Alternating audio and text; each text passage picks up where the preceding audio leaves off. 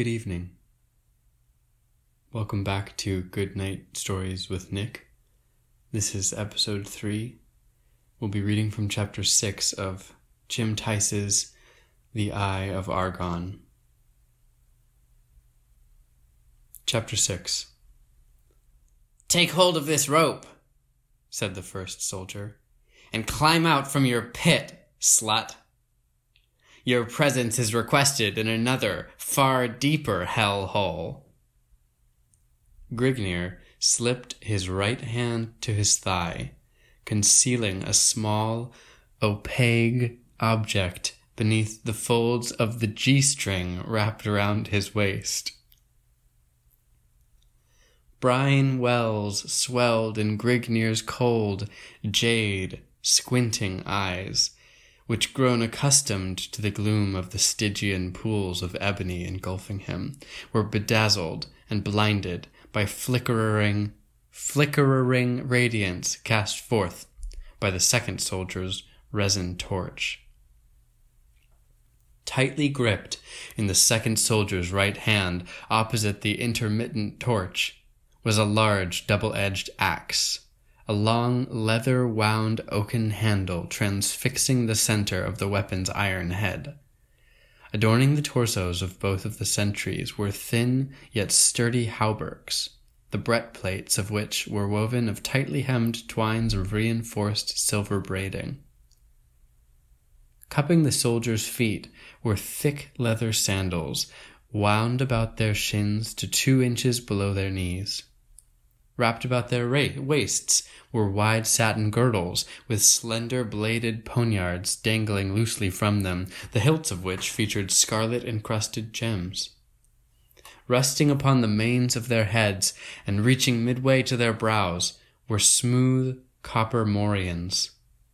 Spiraling the lower portion of the helmet were short, upcurved silver spikes, while a golden humped spire from the top of each bassinet beneath their chins, wound around their necks, and draping their clad shoulders, dangled regal purple satin cloaks, which flowed midway to the soldiers' feet.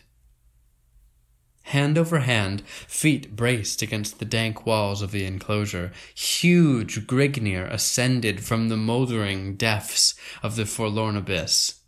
His swelled limbs stiff due to the boredom of a timeless inactivity, compo- compounded by the musty atmosphere and jagged granite protuberance against his body, craved for action.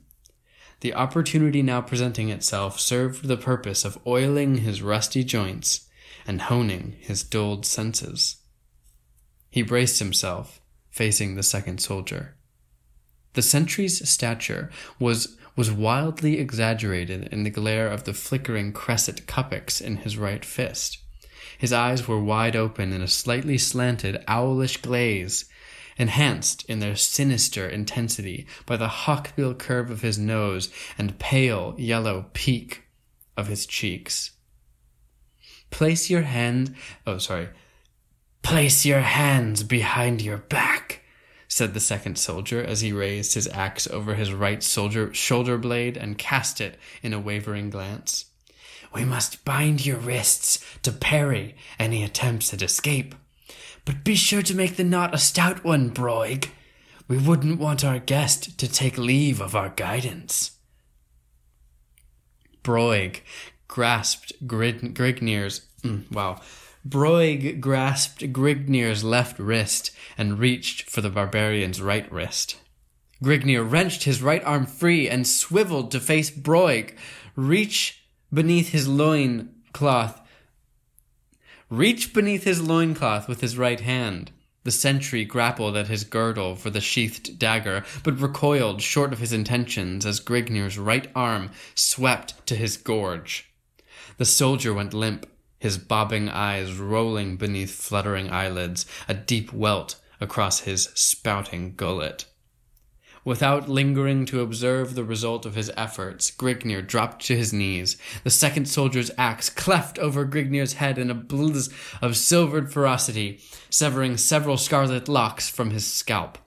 Coming to rest in his fellow's stomach The iron head crashed through mail and flesh with splintering force, spilling a pool of crimsoned entrails over the granite paving. Before the sentry could wrench his axe free from his comrade's carcass, he found Grignr's massive hands clasped around his throat, choking the life from his clamped lungs. With a zealous grunt, the Ecordian flexed his tightly corded biceps, forcing the grim faced soldier to one knee. The sentry plunged his right fist into Grignr's face, digging his grimy nails into the barbarian's flesh. Ejaculating a curse through rasping teeth, Grignr surged the bulk of his weight forward, bowling the besieged soldier over upon his back. The sentry's arms collapsed to his thigh, shuddering convulsively, his bulging eyes staring blindly from a bloated, cherry red face. Rising to his feet, Grignr shook the blood from his eyes, ruffling his surly red mane as a brush fire swaying to the nighttime breeze. Stooping over the sp- sprawled corpse of the first soldier, Grignr retrieved a small white object from a pool of congealing gore. Snorting a gusty billow of mirth, he once more concealed the tiny object beneath his loincloth, the tediously honed pelvis bone of the broken rodent. Returning his attention towards the second soldier, Grignr turned to the, to the task of attiring his limbs. To move about freely through the dim recesses of the castle would require the grotesque garb of its soldiery. Utilizing the silence and stealth acquired in the untamed climes of his childhood, Grignr slink through twisting corridors and winding stairways, lighting his way with the confiscated torch of his dispatched guardian. Knowing where his steps were leading to, Grignr meandered aimlessly in search of an exit from the chateau's dim confines. The wild blood coursing through his veins yearned for the undefiled freedom of the livid wilderness lands. Coming upon a fork in the passage, he shrieked. Voices accompanied by clinking footfalls discerned, discerned to his sensitive ears from the left corridor. Wishing to avoid contact, Grignr veered to the right passageway. If accosted as to the purpose of his presence, his barbarous accent would reveal his identity, being that his attire was not that of the castle's mercenary troops.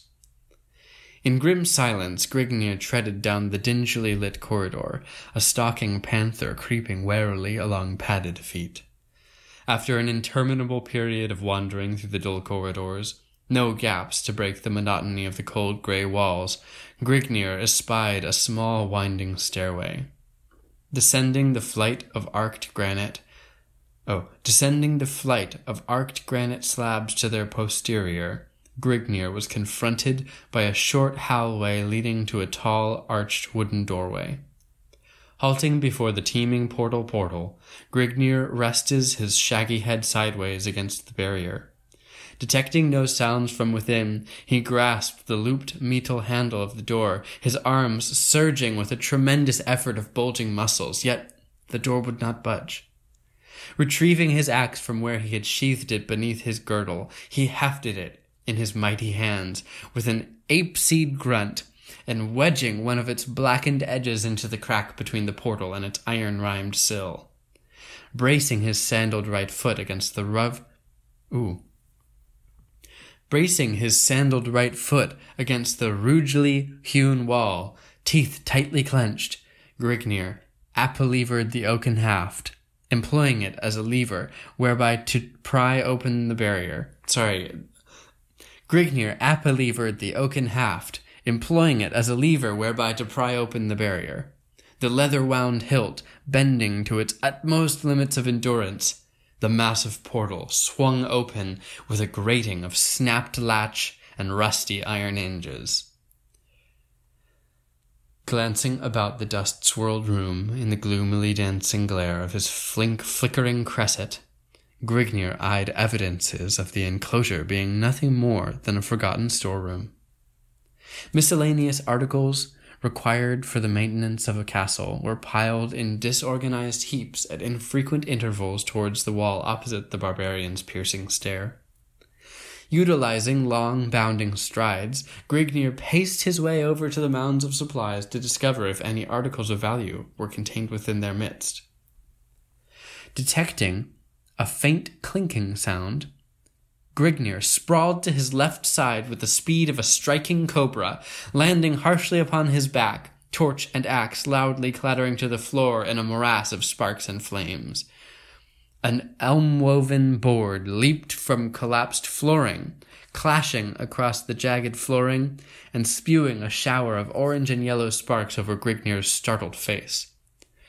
Rising uneasily to his feet, the half-stunned Ecordian glared down at the gruesome arm of death he had unwittingly sprung. Mrf, Mrifk! Mrifk! Mrifk!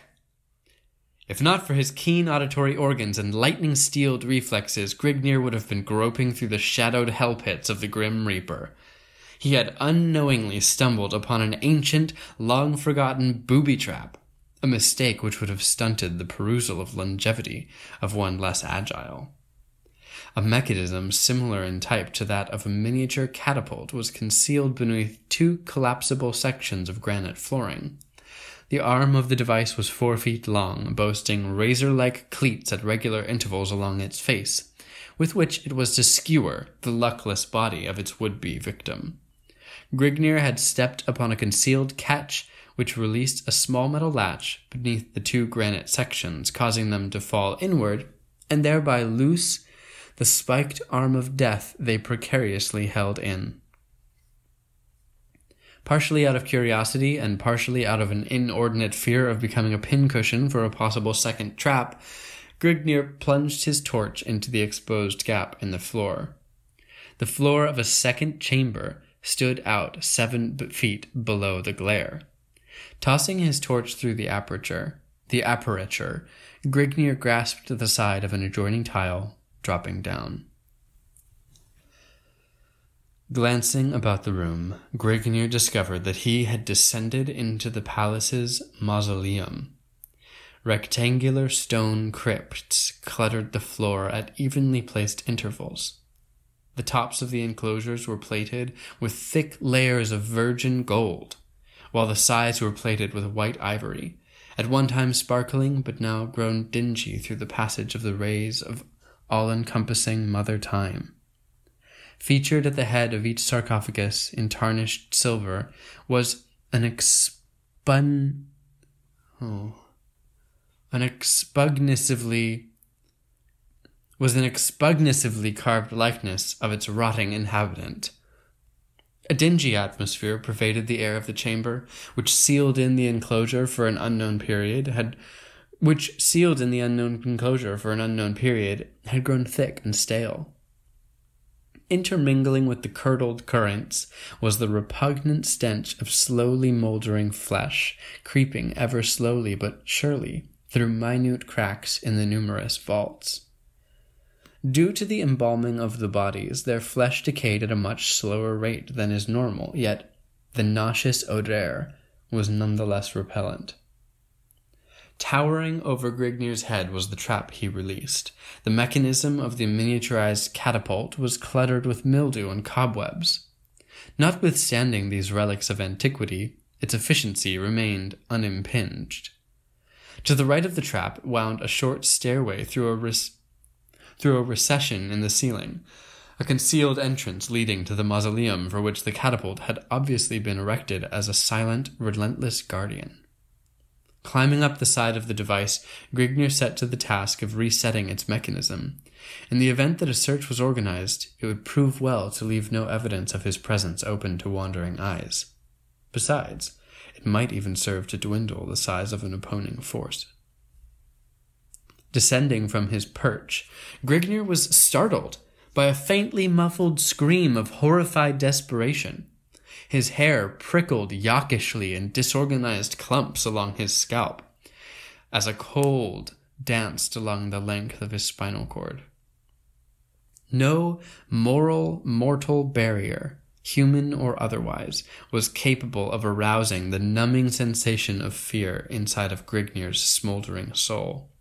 However, he was overwrought by the forces of the barbarian's instinctive fear of the supernatural.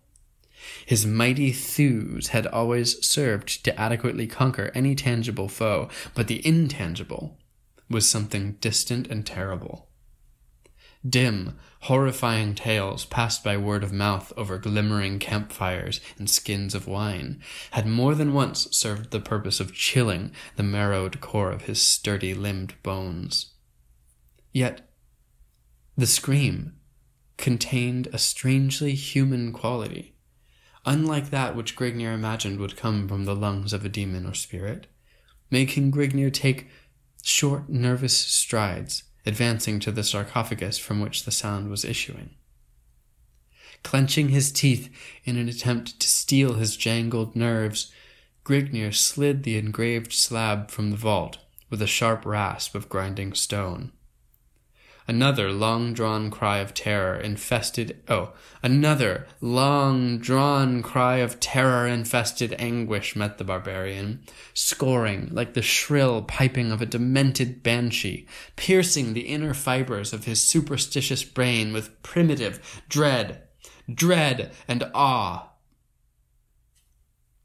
Stooping over to espy the tomb's contents, the glittering Ecordian's nostrils were singed by the scorching aroma of a mouldering corpse, long shut up and fermenting. The same putrid scent which permeated the entire chamber, though multiplied to a much more concentrated dosage. The shriveled leathery packet of crumbling bones and dried, flacking flesh offered no resistance, but remained in a fixed position of perpetual vigilance, watching over its dim abode from hollow, gaping sockets. The tortured Chris were not coming from the tomb, but from some hidden depth below. Pulling the wrecking corpse, mm, pulling the wrecking corpse from its resting place, Grignr tossed it to the floor in a broken, mangled heap.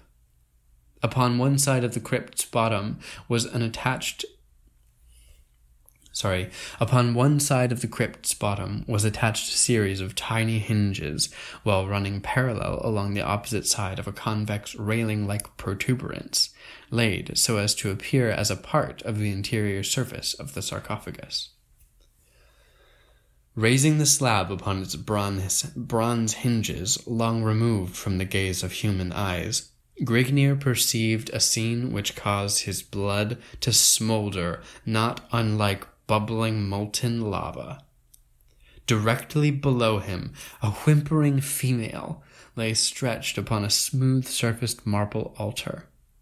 A pack of grassy faced shaman, oh, a pack of grazy faced shaman, a pack of grazy faced shaman clustered around her in a tight circular formation. Crouched over the girl was a tall, pot bellied priest, his face dominated by a disgusting, open mouthed grimace of sadistic glee. Suspended from the acolyte's clenched right hand was a carven oval faced mallet, which he waved menacingly over the girl's shadowed face. An incoherent gibberish flowing from his grinning, thick lipped mouth. In the face of the amorphous, broad breeted female, stretched out alluringly before his gaping eyes. The universal whim of nature filing a plea of despair inside of his hot white soul, Grignr acted in the only manner he could perceive. Giving vent to a hoarse, throat-rending battle cry, Grignr plunged into the midst of the startled shaman, torch simmering in his left hand and axe twirling in his right hand. A gaunt, skull faced priest standing at the far side of the altar, clutched desperately at his throat, coughing furiously in an attempt to catch his breath. Lurching helplessly to and fro, the acolyte pitched headlong against the gleaming base of a massive jade idol. Writhing agonizedly against the hideous image, foam flecking his chalk white lips, the priest struggled helplessly. The vip, the, the oh, oh, the victim of an epileptic seizure. Oh, the victim of an epileptic seizure. Startled by the barbarians' stunning appearance, the chronic fit of their fellow, and the fear that Grignr might be the avant-garde of a conquer I'm sorry, startled by the barbarians' stunning appearance, the chronic fit of their fellow, and the fear that Grignr might be the avant-garde of a conquering force dedicated to the cause of destroying their degenerated cult, the same men momentarily lost their composure. Giving vent to heedless pandemonium, the priests fell easy prey to Grignr's sweeping arc of crimson death and maiming destruction. The acolyte performing the sacrifice took a vicious blow to the stomach, hands clutching vitals and severed spinal cord as he sprawled over the altar. The disorganized priests, lur- oh, the disorganized priests lurched and staggered with split skulls, dismembered limbs, and spewing entrails before the enraged Ecordian's relentless onslaught. The howless of the maimed and dying reverberated against the walls of the tiny chamber, a chorus of hell, fraught despair, as the granite floor ran red with blood. The entire chamber was encompassed in the heat of raw, savage butchery, as Grignr luxuriated in the grips of a primitive, beastly bloodlust. Presently, all went silinet save for the ebbing groans of the sinking shaman and Grignr's heaving breath accompanied by several gusty curses. The well had run dry. No more lambs remained for the slaughter. The rampaging stead of death having taken of Grignr for the moment, left the bar- barbarian free to the exploitation of his other Perusials. Towering over his head was the misshaped image of the cult's hideous deity, Argon. The fantastic size of the idol, in consideration of its being of pure jade, was enough to cause the senses of any man to stagger and reel, yet thus was not the case for the behemoth. He had paid only casual notice to this incredible fact, while riveting the whole of his attention upon the jewel protruding from the idol's soul socket its masterfully cut faucets emitting blinding rays of hypnotizing beauty. After all, a man cannot slink from a heavily guarded palace while burdened down by the intense bulk of a squatting statue, providing, of course, that the idol can even be hefted, which in fact was beyond the reaches of Grignr's coursing stamina. On the other hand, the jewel, gigantic as it was, would not present a hindrance of any mean concern. Help me. Please.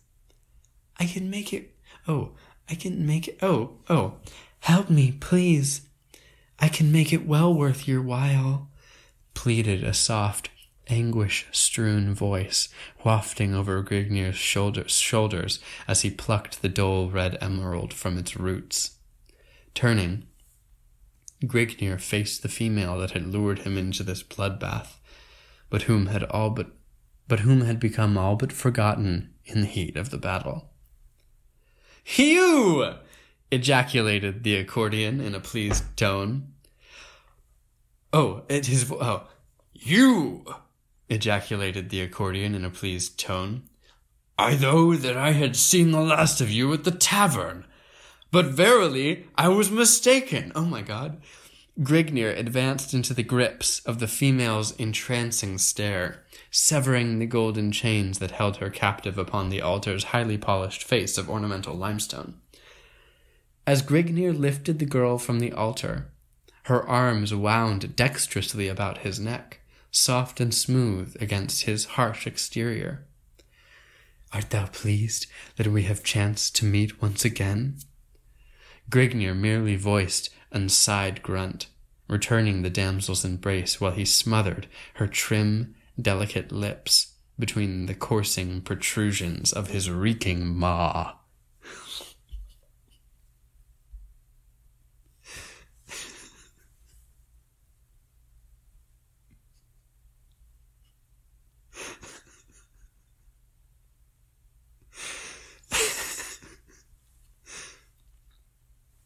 Let us take leave of this wretched chamber, stated Grignr as he placed the female upon her feet.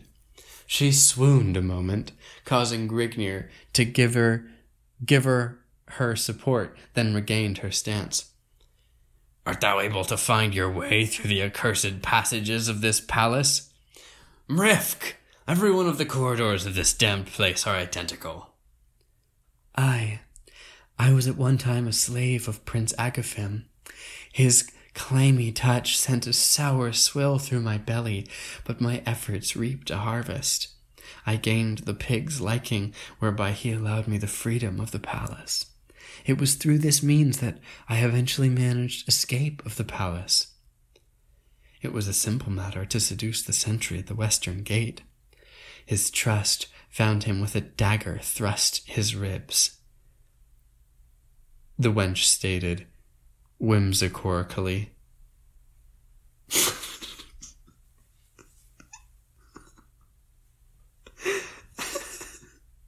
the wench stated whimsically. What were you doing at the tavern whence I discovered you? asked Grignr as he lifted the female through the opening into the mausoleum. I had sought to lay low from the palace's guards as they conducted their search for me. The tavern was seldom frequented by the palace guards, and my identity was unknown to the common soldiers. It was through the disturbance that you caused that the palace guards were attracted to the tavern. I was dragged away shortly after you were escorted to the palace. What are you called by, female? Carthena, daughter of Mincardos, Duke of Barwego. Those lands border along the northwestern fringes of Gorzon. I was paid as homage to Agaphim upon his thirty-eighth year, husked the femme. Sorry, Carthena, Car- um, Carthena, daughter of Mincardos, Duke of Barwego, whose lands bordered along the northwestern fringes of Gorzon. I was paid as homage to Agaphim upon his thirty-eighth year, husked the femme. And I am called a barbarian, grunted Grignr in a disgusted tone. I. Oh. Oh. I. The ways of our civilization are in many ways warped and distorted, but what is your calling? She queried, bustily. Grignr of Ecordia. Ah, I have heard vaguely of Ecordia. It is the hill country to the far east of the Noragolian Empire. I have also heard Agaphim curse your land more than once when his troops were routed in the unaccustomed mountains and gorges, saith she. Ay, my people are not tarnished by petty luxuries and baubles. They remain fierce and unconquerable in their native climes. After reaching the hidden panel at the head of the stairway, Grignr was at a loss in regard to its operation. His fiercest heaves were as pebbles against burnished armor. Carthena depressed a small symbol included within the elaborate design upon the panel, whereupon it opened slowly and slid into a cleft in the wall. How did you come to be the victim of these crazed shaman? quested Grignr as he escorted Carthena through the piles of rummage on the left side of the trap. By Agaphim's orders, I was thrust into a secluded cell to await his passing of sentence. By some means, the priests of Argon acquired a set of keys to the cell. They slew the guard placed over me and abducted me to the chamber in which you chanced to come upon the skostic, skostic, skostic sacrifice. Come upon the skostic sacrifice. Their hellspawn cult demands a sacrifice once every three moons upon its full journey through the heavens. They were startled by your unannounced appearance, through the fear that you had been sent by Agaphim. The prince would surely have submitted them to his most ghastly of tortures if he had ever discovered their unfaithfulness to Sargon, his bastard deity. Many of the partakers of the ritual were high nobles and high trustees of the inner palace. Agaphim's pitiless wrath would have been unparalleled. They have no more to fear of Agaphim now. Oh, they have no more to fear of Ogathim now, bellowed Grignr in a deep, mirthful tone, a, gre- a gleeful smirk upon his face. I have seen that they were delivered from his vengeance. Hmm. Engrossed by Carthena's graceful stride and conversation. Oh, engrossed by Carthena's graceful stride and conversation, Grignr failed to take note of the footfalls rapidly approaching behind him. As he swung aside the arched portal linking the chamber with the corridors beyond, a maddened, blood-lusting screech reverberated from his eardrums. Seemingly utilizing the speed of thought, Grignr swiveled to face his unknown foe. With gaping eyes and widened jaws, Grignr raised his axe above his surly mien. But he was too late.